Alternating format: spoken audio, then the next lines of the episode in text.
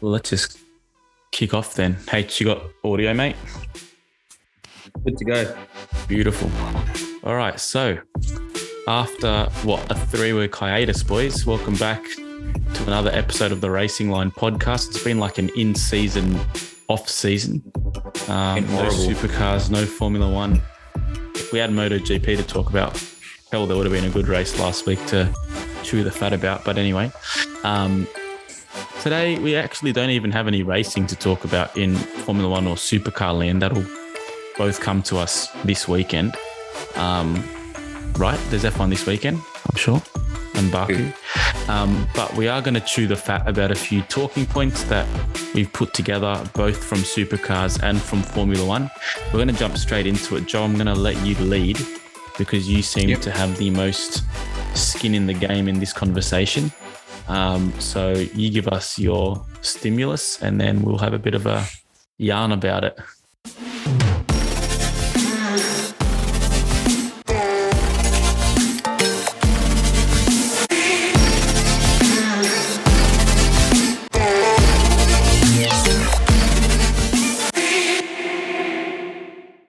Yeah, so pretty much I was A I, bit louder, dude.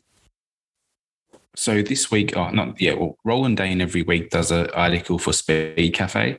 Um, and I think it's a it's a good I, I enjoy reading his articles just because I think it's always interesting getting the um the like sort of the take of a successful team owner. Um and this week his main the article was about getting more younger drivers into the supercars paddock. Um, and I and I thought it was an interest. At first, I thought it was an interesting comment coming from him because from off the top of my head, the only two drivers that he's really brought in and taken, you know, gone out on a limb on of all his drivers have been Whincup and now Feeney. Like other than that, like all his drivers have been relatively successful and relatively proven commodities when they've come in. Um, And he's run them long in the tooth as well. Lowndes, Yeah, but- Whincup. he has he has run them long in the tooth. But the other thing is he's never he's never let any of his drivers overstay their welcome. Because even when Lowndes was getting old in the tooth, he was still winning, and he was even moved out of the main team and put in his own satellite car. So while I was thinking about it, I thought, you know what, at least when he, you hear what he's you know talking about, it's someone who sort of practiced what he's what he's what he's speaking now, and it got me thinking to a lot of the drivers that are on the grid and I'm I'm happy to like name some that I know that we've always discussed in terms of have they um, outstayed their welcome, and then look at some young drivers who have come in and teams who have sort of taken a gamble on drivers, and see sort of what dividends those those have paid off as well. So, like I think to start off the conversation, my first point of reference would be if you look at a team like Erebus, Erebus when they sort of came in like not when they came in, when they made the switch to um, Holden machinery to sort of make a real go of it. They had a um, experienced driver in David Reynolds, who actually wasn't that old either at the time, and then they brought in Anton De Pasquale when they went to a two car model, and they pretty much groomed him all the way to where he is now at um, Dick Johnson Racing. And then even when both those drivers have moved on, they've brought in Kostecki and um, Will Brown to do the exact same job. And all their drivers have had, I would say, you know, moderate success. They've all run races. They've all run high, you know, high ends of the grid. Um, like even this year now, we've got a we've got an Erebus leading the championship at this point in time, and this is a team that has put together, you know, a great organization with you know modest money, and they've then really hand selected great young drivers from from feeder series. And then you look at a team like Team 18, who have sort of come along at the exact same time and is, and have gone with a much older sort of driver pairing. And regardless of how you look at how the teams are run, so I think I think they're still very comparable, both those teams. And one team has had so much more success than the other. Like it's not even close. Um, and that's with bringing someone like you know a championship winner, Mark Winterbottom, but I think has more than outstayed his welcome. And I, even though I don't think Scott Pye has outstayed his welcome yet, I think just like the way that if you had kept one of them and also given yourself time to, you know, wean in a young driver, you could have had so much more benefits. Like you look at what Penrite is doing now with um, Matt Payne against Davy Reynolds. You know, there's always a um, these teams now have got these feeder systems in place to bring young drivers through. What do you think about about this idea and and, and the age of supercar drivers comparatively as well? I reckon if you were to go through the supercars lineup and think about driver ages, I reckon you'd find more younger than not. I mean, there's obviously some that have been there for a for a minute. Will Davison, James Courtney, um, Mark Winterbottom, um, those kind of drivers. But if you think about most, te- like for example, Tickford, tend to um, bring in young drivers. Waters was young, um, Fraser's young, Kostecki was young, uh, Tom Randall was young. Obviously, Courtney's been there for a minute. Um, but you know they're a pretty established team. They bring in young drivers. Uh, if you look at a team like um, Erebus, like you've spoken about, if you look at a lot of the other teams on the grid as well, uh, Matt Stone Racing. I mean, I don't think there's ever been, you know, young talent that isn't in supercars. But I think from to to contradict my own statement, let's say you're a, a team that's trying to get some some success, you kind of um, are trying to build something.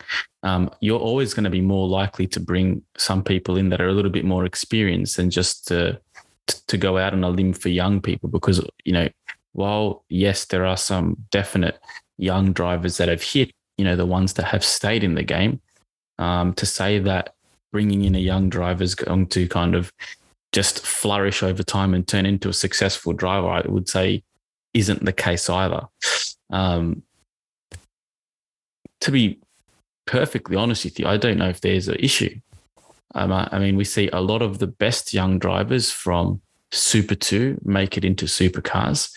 I mean, Matt Payne was a champion, he's in supercars. Randall was a champion, he's in supercars. Declan Fraser was a champion, champion, he's in supercars. Um, what's who's the guy from Middies? Um, I'm what's the Middies bloke? Uh, Fullwood. Fullwood was a champion, he's in supercars. So like there's def- there's a definite progression. Don't don't get hung up on the age. The age is not real. Like yeah, yeah, yeah. I, also, age, there was, more, yeah, going. but the, okay. So my second, my second Triton in my attack was this. That's wonderful that someone like Roland Dane wants to bring in more drivers into the championship. Okay, that's great. So you want to get rid of some of the old talent rather than getting rid of the old talent because they do bring money through sponsors based on their experience, based on the connection they've had for long periods of time. Um, why don't you develop a system that allows us to get more cars on the grid more more of the time? Because he's been one of the biggest proponents against expanding the grid because it would bring each team less money. But you can't have it both ways. So if you want to have more young drivers on the grid, there's there's people that are willing to have another car. Blanchard, um, Boost is willing to have two more cars. That's three cars on the grid that you could extend.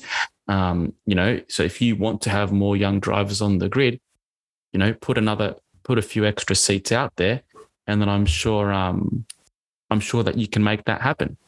Because uh, I wouldn't say that right now there's necessarily an issue, but if you did want to get more young drivers on, well then you could do a few things: put more cars on the grid permanently, give more um, wildcard opportunities for each driver. So you might expand it from three to six or something like that. Um, that might be more sustainable for them in finding budget too. But I don't think it's necessarily, you know, a dramatic issue uh, right now. I don't know. Does that yeah. sustain it? I think, that no, I, I think response? I think that's a I think I think that's a perfectly valid response. Uh, response. I think I've got nothing to disagree with about that. Like, and I I don't think it's like as as big an issue as maybe I've made it out to be in the beginning. But I do think there is a little bit of a and I think we've sort of missed the wave. Like there was a time, like a couple years ago, when there was a lot of older gentlemen in there that probably we could have moved out quicker. Mm. But then when I look at like I and and I know like sort of Mark Winton was a hard example because he does bring a lot of sponsorship dollars and he has sort of the runs on the board.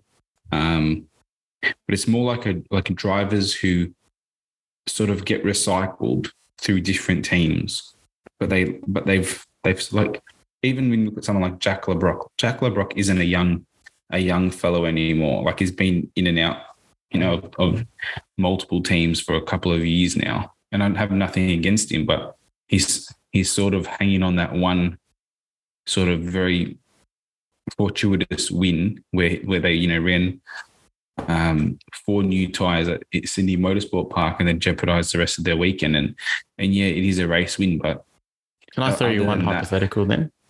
Yeah. Let's say you're Matt Stone Racing and you've got the option to bring in a young, unproven driver. Um, I'm going to say Jake Kostecki, or you've got say Jade, say Jayden Ojeda, someone like that. Okay, so you can make you have a choice to bring in Jayden Ojeda, who has definitely got some money behind him, talented driver, um, but there's still some ambiguity about what he is.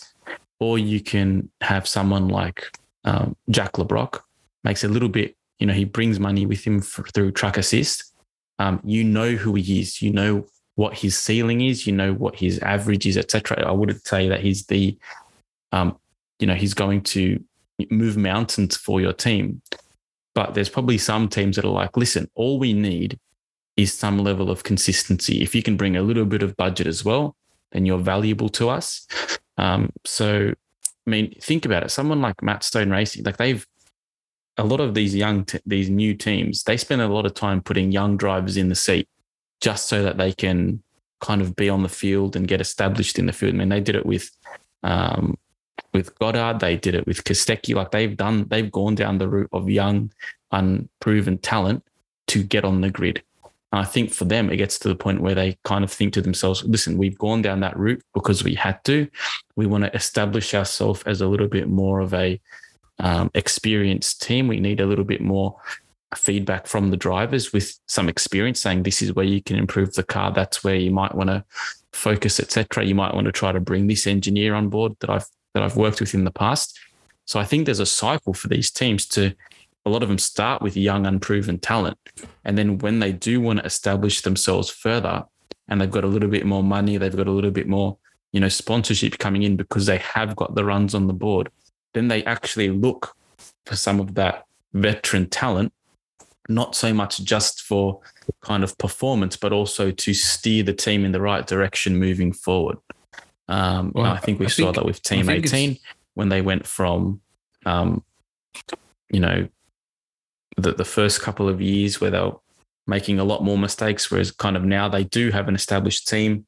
They do have, if you were just to look at the lineup of engineers, it says you would say, you know, that's a pretty good group of people. They haven't really stitched it together yet, um, but they are using that more experienced driver to kind of, you know, move further up the move but, kind but of then, in a forward direction. Sort of, it becomes to it comes to a point when it's like, all right, so you, when you ask, let I'm speaking out of my ask, I don't know anything about it, but I would expect a driver like Frosty demands a much higher salary than bringing a brand new drive, uh, a, you know, a, a, newbie into the into the fold. Mm. And I don't think that the results that, like, say, he's gathering for the team have been anywhere close to, um, you know, safe enough mm. to, to, to you know to warrant that if you brought someone like he's he's he's he's he's finishing probably middle uh, yeah, listen, I would I would agree with that. And, 18th every more often than not. I would know, agree with like, that. But okay, so within that team, great. That's that's a really good point because I would say, yeah, he probably doesn't warrant his seat.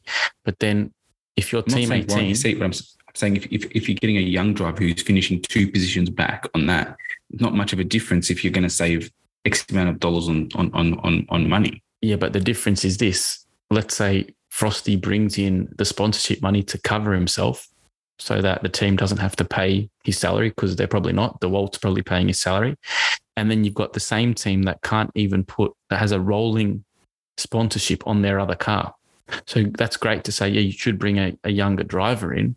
But then if you can't even get, you know, sponsorship on the second car to be there for the whole season and you're looking for funds race, you know, race after race, well, that's easier said than done. Are you going to go with a slam dunk a decent driver that pays for himself, or are you going to have to go search for sponsorship and then bring a young, talented driver just to be two places above where Frosty is? And then you might have to take some of the out of pocket uh, cost yourself. Like not every team, it's easy for, not easy, but it's good. Uh, Roland Dane can say that and he can bring in, um, what's it, who's the young kid? Um, Feeney. Feeney, and he can pay him well, etc., because he doesn't have to worry about you know the sponsorship. He's got years to let Feeney develop, even if he doesn't kind of um, if it takes him a little while to mature. Whereas some other teams that are constantly looking for money, constantly looking to balance the book because they don't have someone like Red Bull bankrolling their their enterprise, they don't have that same luxury, and they're constantly kind of playing the game of do I But- bring in a see- young talent see, with I- no I money I or someone who's got a lot? I don't I don't think that that in itself explains everything because you look at a team like Erebus, like I said at the start, they neither of their drivers have really brought in the sponsorships for that team. They've developed partnerships through Boost after the fact. But you look at the drivers from like how Erebus has operated for a while and they've sort of done it So- on a on a very Okay, tight so let's budget. let's let's But- think about that. So like, so Brody think from it- Kostecki had a connection with Boost before he came in. He was funded by them the whole way through. Will Brown, young talent, fantastic. They brought him in, but he also backed brought money to fund that car. He had Shaw and partners funding his car as well. So yes, they brought in young talent, but even the young talent they brought in, it wasn't purely based on performance.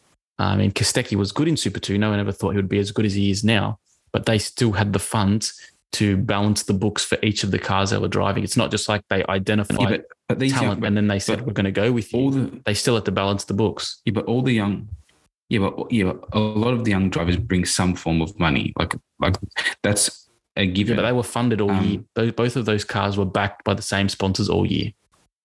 It's not like they brought some; they brought enough money for the whole year. Yeah, but like when you look at the grid, have we got any older drivers that are underperforming? Like realistically, anyone that you can look at and say they don't deserve to be on the grid, Mm. regardless of all the other factors? I would say, I would say they're like off the top of my head. I would say realistically, I don't think Frosty brings much to the grid anymore. I Mm. don't like. I think he's perfect for a for a, and he probably get be more successful in a in a good uh, co-driving role.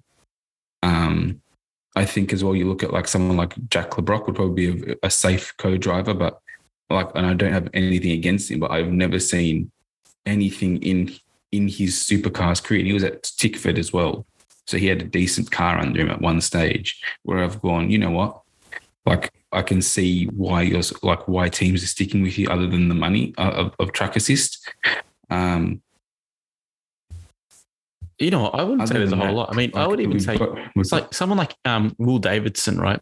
but like even, but like He has even like, like outperformed yeah, but, but even like Pasquale for the last two years. one second, one second, you but can't like even say he year- doesn't deserve it. No, no, but even like last year when Lee Holdsworth won Bathurst, right? Mm. We all knew he was great at Bathurst, but the car was on rails, Mm. right? And then that winning Bathurst, and he got an extra year at, at Penrite Racing, which Mm. then he went back to normal, like the level he was at before, like why he lost his drive. Um, and I'm not trying to pick on anyone, but I'm just saying like now you see like we've got all these teams, and I think this is great for this year, and I hope it continues. You've got like War Controls running two cars in Super Twos. You've got Dick Johnson Racing one- running I think two cars in Super Twos. Tickford have always run cars in Super Twos. You've got Tim um, Blanchard Motorsport running a car in Super Twos, and then uh, Triple Eight Racing's running two cars in Super Twos. It's like, all right, is this now a move? Because teams have seen what Triple Eight did with Feeney, where they're able to bring him through Super Twos, got you know uh, sort of cohesion with the team. That team then brings him into supercars, still has that same sort of cohesion. They can actually look at him through super Twos and goes and, and and know exactly what it is, rather than performing well at say like Matt White Racing, and then but not really understanding what they've got there. They can make a judgment decision on all these sort of younger drivers. Um, Yeah, but can I say this also with the greatest of respect? So we so we can say, oh, Roland Dane, what a great thing you you're. It's not about Roland and Dane, Stuff like, I know, but it's I know, just but, about the but even from even from that point of view, right? They over the last couple of years have had like Feeney was identified by Paul Morris. Then he ran for Paul Morris. He ran a year for Tickford. Um, then once he kind of looked like he was going to be the goods. He got snatched up by Red Bull um, and given given the world to, to win the championship in Super 2. But Red Bull also funded or also had um, Angelo Mouzouris. You know, didn't cut the mustard, wasn't given an opportunity. They also had um, what's the other Kostecki kid? Um, Brody Brody Kostecki, you know, uh, racing for um, Red Bull. Didn't oh Brody, um, not Jack. Anyway, the third Kostecki brother um, didn't cut the mustard. So they've also had young talent that they had in Super Yeah, Two that they identified as not as good as kind of what's on Yeah, the but, grid that- currently. but what I'm what I'm what I'm saying is, if you have those those things in place in Super Two, you then give yourself the ability to make that judgment call of, oh, we can bring someone up, or you know, they're not cutting the mustard. I'm not saying every old driver should get should be gotten rid of, but I do think we're as a as as a sport, there are a lot of young Australians who are applying their trade in different categories that were in that feeder series at, at one stage and have now been lost to sort of GT racing or doing, you know, stuff in TCR or Formula Three, Formula. What is it? Um, what's the car? What's the cars you like? H the, the Formula cars. S five thousand. You know, like I just I think we are we are we are putting Jerome was asleep on his on his on his freaking dummy idiot. Oh, um, I'm happy. Can I cut that up that you called your son an idiot on the podcast? He just does dumb Um, shit sometimes, eh? I was just I was just saying to Harry, like, yes, we are getting young drivers into the category, and that's great. But also, I, there are a lot of young drivers who have sort of we've seen them in the feeder championships, and then we've now now we're seeing them do great things in GTS and and in other categories around the world. Like I'm thinking even of like Nathan Herne was champion of Trans Ams here, has gone to uh, America, and he's probably the fastest guy in T2 in America, like off the bat at tracks he's never raced at before. He had a bit of bad luck and made a few mistakes, but in terms of raw pace, Mm. he I think he, there was one race he started 50th and he came up to second Mm, no, he in, was or 14. third in. But Yeah, that's also crazy. that's that is like that's also the nature of the beast. You know, the amount of people that probably didn't have the money, didn't have the opportunity. Like that's that's also just the nature of limited spots, the need for funding. I mean, I think it's a good idea. I think I don't know if the teams are actually the problem. I think there's a lot of young seats like you get a lot of young seats in supercars as a to- as a top performing sport in a nation than a lot of other places, a lot of other countries around the world. I think is actually one of the better ones. Um, but if you did want to provide more options, now that you've got more seats. a cheaper car, more seats. I mean, look at look at something like IndyCar. I mean, and and the other thing is, um, you, uh, allow more seats. The racing's cheaper. Then hopefully more teams want to have field three cars as opposed to two cars. I mean, you look at IndyCar, a 35 car grid isn't a bad thing. Um, it works pretty well. You give yourself, you know, more options to, um, you give yourself more options to to kind of win, win that money back based on the extra car and the performances, etc. So, um, I think that's a far easier way to resolve the issue than try to push out, you know, older talent. I mean, I don't know. I think if you if you've got sponsors that are willing to back you and you're still bringing some, like, in, this is an interesting point, right? James Courtney can be argued that he's past his use by date. But imagine you're a team like you're a um, company like what do they got? The Snowy River Caravans, right? You chuck that Mhm. sponsorship on a car that isn't James Courtney, you probably don't have the same exposure, right? He's a very Mm. he's very personable, he's very friendly, he's always being interviewed. Um, he gets the he's still getting you know podiums. Like he's probably one of the drivers that's long in the tooth that's still you know fighting for podiums at least a handful of times since he's had that sponsorship. So for a company like that, who's you know who's bankrolling him, um, they probably wouldn't get those results out of someone like Declan Fraser right now. But- I'm not saying that they but won't, but right now they wouldn't. Um, but I'm, I'm not. I'm not saying. so they're getting the bank for long buck in- that they want. But long in the tooth is not my argument for get for being moved on. Like long in the tooth is one thing, but like if you're bringing results, all Mm. power to. you. I'm not saying oh You're old. but it's not consistent results. I mean, he's also been down the back of the field. He's you know, he's just as many he's- times as he's been in the podium. No, he's been he's been by far at least the second best driver in that Tickford car for at least two years. Yeah, but the other two, Not are even. That's not, the other thing. Not not even close. Um, and if you're bringing in podiums and top fives and top tens, like I'm not saying if you're bringing if you're having consistently say ten top tens, a couple of podiums a year, that's fine. But like my argument is if you're like Mark Winterborn probably hasn't had a podium in four years, maybe a handful of maybe three top tens a year. Like that isn't an like like I don't think that's enough.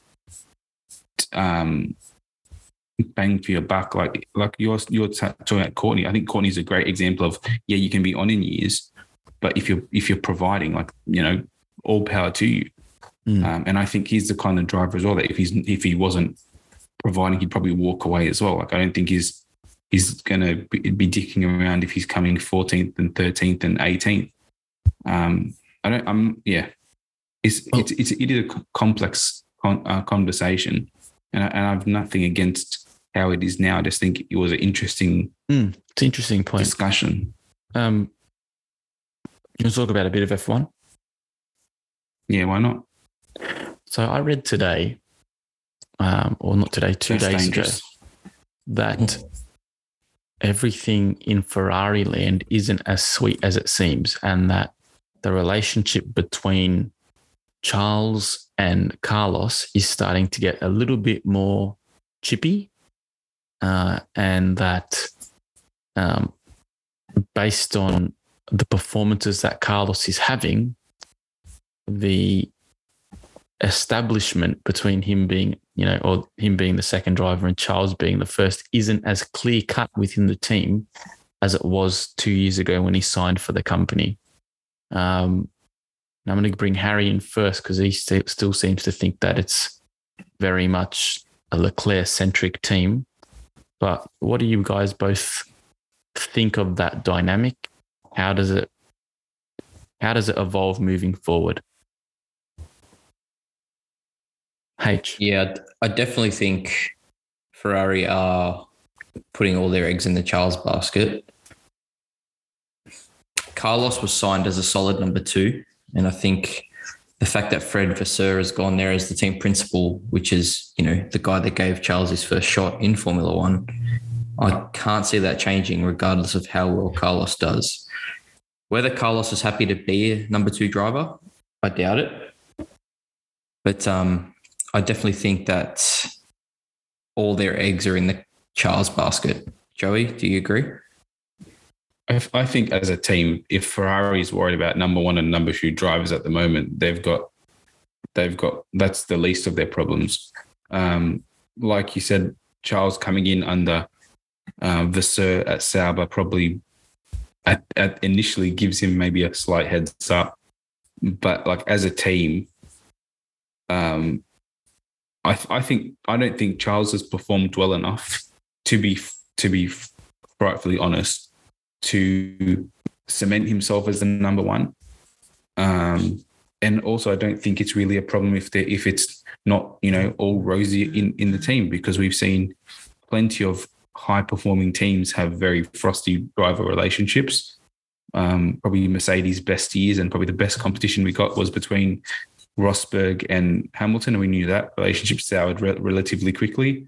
We've seen years at McLaren of pure dominance with, with Prost and uh, Senna that were, you know, frosty was probably a nice way to put it, and they were completely dominant. We've had years of uh, at, at uh, when Williams was a powerhouse with Phil Villeneuve and Hill, and they didn't really get along.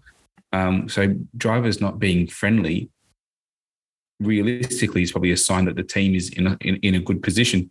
Um, like but like what I said with Ferrari, I think they've got more than enough problems to worry about than who's the number one driver. They they have to take whatever good results they can get, and if Charles wants to be number one driver, become undeniable. But if if Carlos becomes undeniably the, the number one driver, there's no way they're going to move him forward. They're in no position to move any like to move him forward. That this driver lineup for them, unless they can scrounge together some multi-million of worth of dollars to somehow lure Hamilton there. So I think that's the only driver that A is worth going for.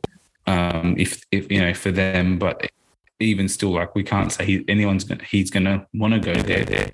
Other than that, I don't think they're in any position to lose either driver, and um, you know, just let them fight for it. But don't don't be putting your eggs in the Charles basket because we know that under pressure he doesn't seem to have that killer instinct yet. Very interesting. Hmm. Like, do you do you think that Charles has done enough to warrant number one driver status, regardless of, I think- of, the, think- of the politics? I think every I think race that, that he makes a mistake, Carlos it gets worse. Yeah, I think Carlos is doing the same thing he did at McLaren, where Lando was the like de facto kind of prince of the team, and then just over a couple of years, he just works hard, chips away, and gets himself back in the game. Like that's kind of what he did at um at McLaren as well. No, I'm I'm I'm I'm a pretty like I'm a Charles guy more than I'm a, a, a Carlos guy more than I'm a Charles guy anyway. But I think he he does everything right. Like he maximizes most of his results. He doesn't have the killer like qualifying pace of Leclerc, but I think over the course of a season he's pretty uh he's pretty effective.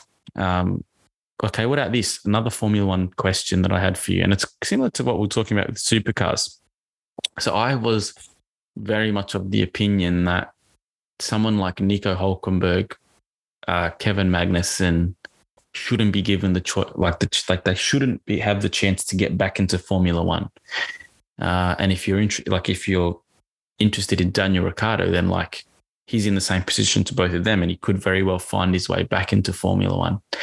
However, with someone like Alonso, the way he's performing, someone like Hulkenberg, since he's come back and the way that he's performing as well, um, do we need to stop thinking about some of our elder statesmen in Formula One um, as long in the tooth purely based on the cars being easier to drive? Kind of like if you watch them, like they're so smooth now, etc.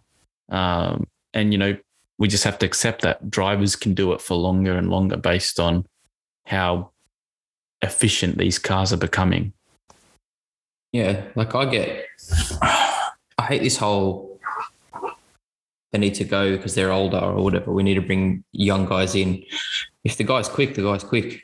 Mm. If, Yeah, but I if the- don't, I don't think I don't think bringing like Anth saying bringing Magnussen, Hulkenberg, and Alonso back, like there is n- there is no like way in like you can dissect that you can put Magnussen and Hulkenberg in the same bracket as Alonso.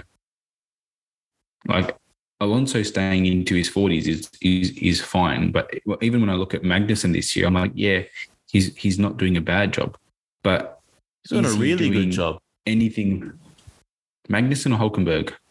So Hulkenberg, Yeah, I'm talking about Magnussen. Is he doing anything more than what a a, dec- a, a, good younger driver does anyway?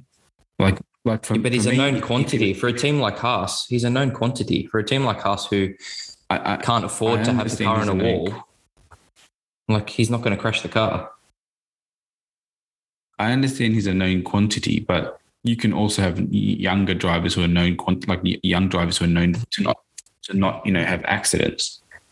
But for me, it's like keeping a driver around because he's a known quantity, but nothing exceptional.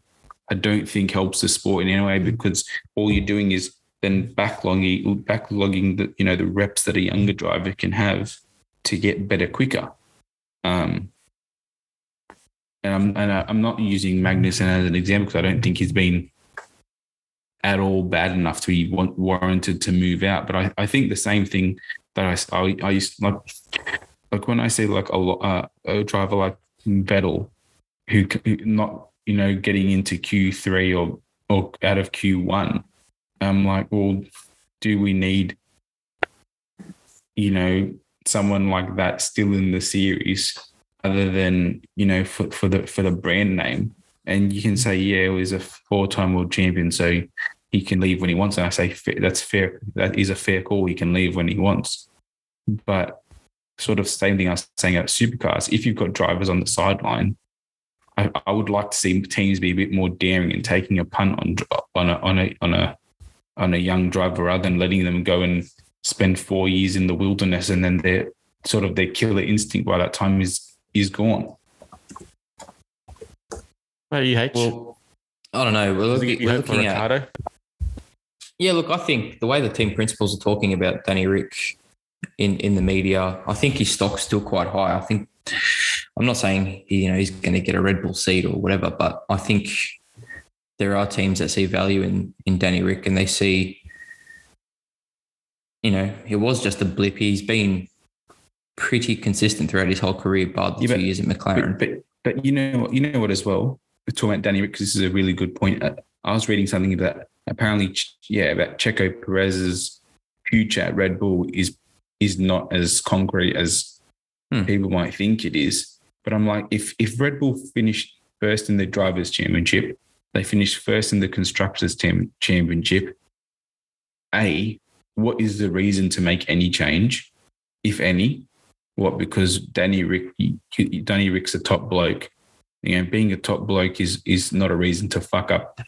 You know, a, th- then that what would be then a three, you know, three on the top championship team. Um, but then you look at, and I, I don't put much stock into as much stock into Super Formula, but say Liam Lawson, who who looks really good in Super Formula this year, does this year in in Super, Super, GT. Formula. Oh, sorry, Super Yeah, he's- Sorry, yeah. Yeah, so he's, he looks really good in Super Formula. You go, all right, let's leave Checo in for one more year, end of his contract. And if old mate's doing the same thing he's done this year, next year in Super Formula, bring a young driver in. Because Red Bull's always been about bringing in young drivers. I'm just like, what, I don't Not- see not- any point in them bringing in Danny Rick. I don't, I don't Yeah, well- see it like. But that's what I said, Joe. I said I'm I, I'm not saying he's going to get a Red Bull seat. I'm just saying his stock throughout the paddock is still pretty high.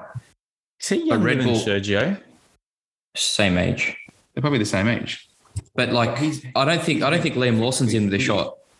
Liam Lawson's not in with a shot this at all because no, ever. Like until until he drives for Alpha Tauri, even Max went through Alpha Tauri. None of them have gone junior junior formula straight into the main team. They've always gone through Alpha Tauri, then to the main team. If he if he wins Super Formula, if He wins Super Formula. you would put him above back to back. Tsunoda and Alpha you'd Tauri probably don't put exist him above anymore. De Vries, but I, I can't see them promoting 100%. someone sh- straight into the main team when Albon struggled, when Gasly struggled. They'll promote someone else before You know, they like I promote said, he's anyone. Yeah, but- Gasly- but there'll be there'll be Gasly there'll was be probably pressure good enough. Gasly had enough credit to go straight into the main team, even though he didn't. Um, Albon doesn't. He never did. Like he was good as a junior. He was never at Lawson's level. Liam Lawson has been good in everything he's done. He's been he was good in Euro Formula. He was good in Super Two the year he did. He was good in Super Three the year he did. He was bloody good in DTM the year he did that as well. He won the first race Yeah, of so- the Super so Formula say- Championship. I don't know if he won how he went in the second race. Um, He came he came he came fourth he came fourth this weekend. But his he's coming stocks third right now as a junior, I mean, they're as high as they can be. Like I, it would not surprise. Like if I was Red Bull and I was hedging my bets on him, how he's going now, racing against men, let's say that in Japan, or someone like Tsunoda who still is as erratic as as they come, um, or someone like De Vries who um, is a little bit older. So while he might have some more runs on the board, even even Nyck De Vries during his junior career never had the like the hype or the buzz that Liam Lawson's got. So I don't know. I reckon he Liam Lawson for me is, could go straight into the to the first team because the other conversation that has started making the rounds is that you know Max isn't here for the long haul in Formula One. So if Red Bull don't have What? they're saying that Yeah. if Max wins, you know, another championship or two, like, and he's done everything he can in Formula One, don't expect him to stay around just for like the sake of trying to chase down Schumacher or Hamilton. Like they say that he's got other What will things he that he's he's- interested in. He's he's not. do other he's already racing getting. or You you can already tell he's getting the shits with Formula One. He's Dude, getting I cranky think- about the fact that they're think- constantly changing the weekend format. He's getting the shits with the the media. He's getting Well, when I look getting- at Max, I, I see a driver who I would, I would no doubt think would be interested in running like endurance car racing. Hmm. Um, Starting his you own know, team. Well, he's already got his own starting team. well, he's got his own esports team, but oh, he's actually got his own He's got GT. team, Verstappen. Racing in Um, DTM. So I wouldn't, I wouldn't, I would definitely not be surprised if he, you know, he takes his money and runs.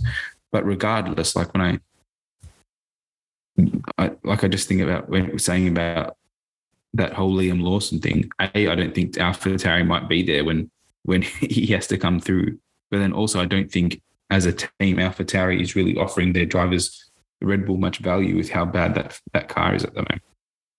Um, I don't know. I I just I just I don't I don't get the Daniel Dan Ricciardo thing because like I know he's not going to go back to Red Bull, but then he's pretty much made it clear he doesn't want to go drive for anyone other than a, someone who's got you know a chance of race victories, and he's not sliding in at Ferrari. He's not going to Mercedes, and he's not going to Red Bull, and he's probably definitely not going to Aston Mm. unless they they they can they can march off little stroll. So like all the options that were available last year that he didn't take are going to be his options at the you know at the next ballot. So what's going to what's going to change for that unless he just has had his rest and he wants to just drive something else. To me, it feels like he's already got something lined up. For him to be talking the way he's talking, he's got to have something be- lined up. I wouldn't be I would not be surprised if Where do you reckon? I wouldn't be surprised if he go, if he goes to Red Bull. Mm, yeah, I'm the same. I wouldn't like that. Would I think that's the only logical thing? I Do you just reckon like there's I a bit of nostalgia there? I like, think Red Bull. Yeah, of course. He's a like they Red like Bull him, Red. Bull want him back. They're He's smashing him. If he was social, there, if he made it next, if he was in the Red Bull seat next year, that would absolutely befuddle me. But it would be, I would actually be interested to see how he performs back in an Adrian Newey design car because I've been, I've been pretty negative about him for the last couple of years, and I'd like to be proven wrong. I was reading thing I can- something. I was reading something today that um Sorry. 10 minutes 10 minutes into the simulator um he was on on pace with the other two um, on his first session took him about 10 15 minutes and it's obviously because he knows knows the team knows the car Hmm. um he was on pace within 10 15 minutes so only, only I'm not saying that's where he's going to end up but yeah the only thing I could see is that as Mercedes and hopefully Ferrari get closer to Red Bull, and the you know the concrete nature of one twos or what should The be need one for a second driver to perform you as well. or the need for a com- uh, uh, a compatible second driver probably becomes more and more needed. Mm. That would be the only reason why I, I think. Well, they know both of the characters well enough. They could. The end would probably be happy to play second fiddle to Max, probably more so than Checo. And if they believe that, like, uh, you know, purely, I could see it happening. Um, and that I would say would merit, you know, would have some merit in it. But, and also, I think it also depends very much so on how Checo finishes the season. Like if, if he's, if he's come second, you know, by the skin of his teeth and, um, you know, Max runs away with it, Red Bull's not the kind of team to suffer like fools. So I could see that happening. But it's, he, and the only reason he's gone to Red Bull, I feel like, is because he knows something there. Because they welcome him 100%. back like a like like the prodigal son. Hundred you percent. There's got to be. I'm, as I said, I don't want to say he's definitely going there, but from what I'm reading, there is some issues between Checo and Max. But he's Um, definitely going that there. That's what you're saying. I don't want to say No, he's no. going, but Why else would he sign up Why to do that role? Yeah. It, it just he's probably, it doesn't make sense to me.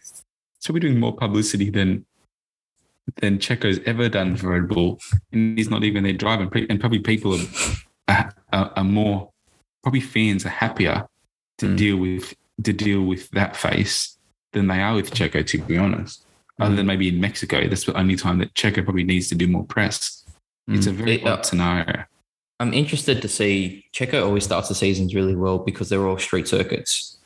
There's Australia, there's Baku, there's Monaco, there's Miami, there's whatever. And then he tapers off towards the back end. It'll be interesting to see if he can stay on Max's pace for the whole year. I don't Mm. think so. Having said that, I do. I, I have been. I've been pretty. You know, happy with all his races this year. I think his qualifying at Albert Park was a bit of a, you know, that was a bit Mm. of a fuck up. But other than that, you know, his race through was was pretty great. I suppose you have to in that car, right? Yeah. The beautiful. Any more questions, thing T Dog? The beautiful thing is for him, there's only five more days until there's another street circuit. So you might see another epic result from Perez that makes And, he- all of this he's good. Conversation. At, he, Huh? he's good at that track. As Yeah, I know. He's good at that track as well. Well, I think we'll leave it there, boys. We've got supercars from Barbagallo this weekend. We've got Formula One from um, Baku, from Baku. So the double it's at- and we've got and we got LIV Golf from Singapore, too. lads. And what? We've got LIV Golf from Singapore. Oh, here we go. Here we go. I was going to say the Formula One's on a really good times for us too this What week. time is it, mate? Uh, I believe the race is either at eight thirty or nine thirty Nice. night. Nice. That's Let's do it. How That's good is that? Um, but so we'll have a, a few things to talk about next week, which is good. Um, so everyone, thank you so much again for listening. Thank you, Joe and H, for the for the conversation. You know, we I think it was pretty pretty constructive. Um, you know, just armchair armchair warriors chewing the fat is always a, a good thing. Um, and and like always, please continue to like, subscribe, share, all those things that we really value um, to keep spreading the word. So thank you so much, guys. Have a great night, and we'll bring you some more supercars and Formula One in seven days' time. So have a great night. Thank you.